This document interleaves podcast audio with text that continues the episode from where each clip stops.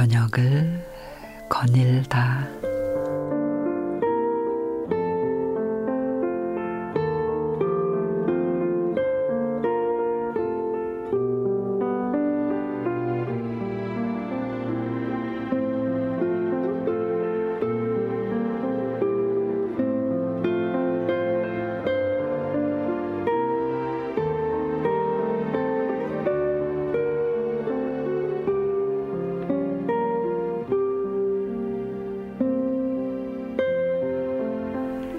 정약용은 저서 여유당전서에서 소서팔사라는 시로 더위를 피하는 여덟 가지 피서 방법을 소개했습니다.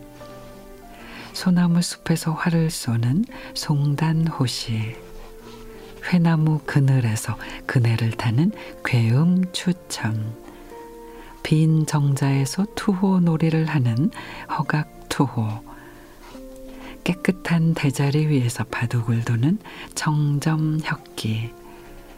서쪽 연못의 연꽃을 구경한다는 서지상하.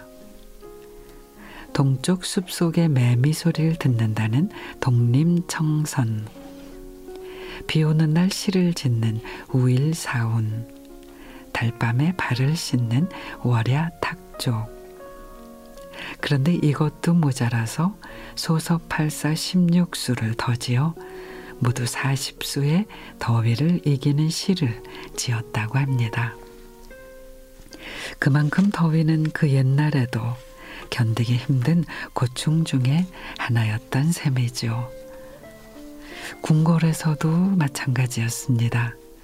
모든 권력을 가진 임금님이라 할지라도 피서는 후원에서 단어선을 붙이며 수박을 먹는 게 고작이었는데 성종은 물에만 밥인 수반을 즐겼고 영조는 가을 보리로 만든 미숫가루를 즐겼다고 하니 더위만큼은 지위 고하 막론하고 모두에게 동등했던 것 같습니다.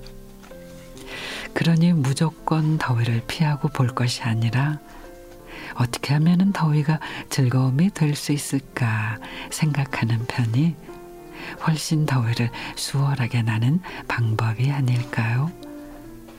소서 팔사 중에 서쪽 연못의 연꽃을 구경한다는 서지 상하의 마지막 식구는 이렇습니다. 더위로 괴로운 계절 속인들을 조용히 기다리게 하였네. 그래요. 며칠 뒤면 분명 바람의 결이 달라질 겁니다. 막바지 더위라고 생각하고 조금만 더 기다려 보자고요.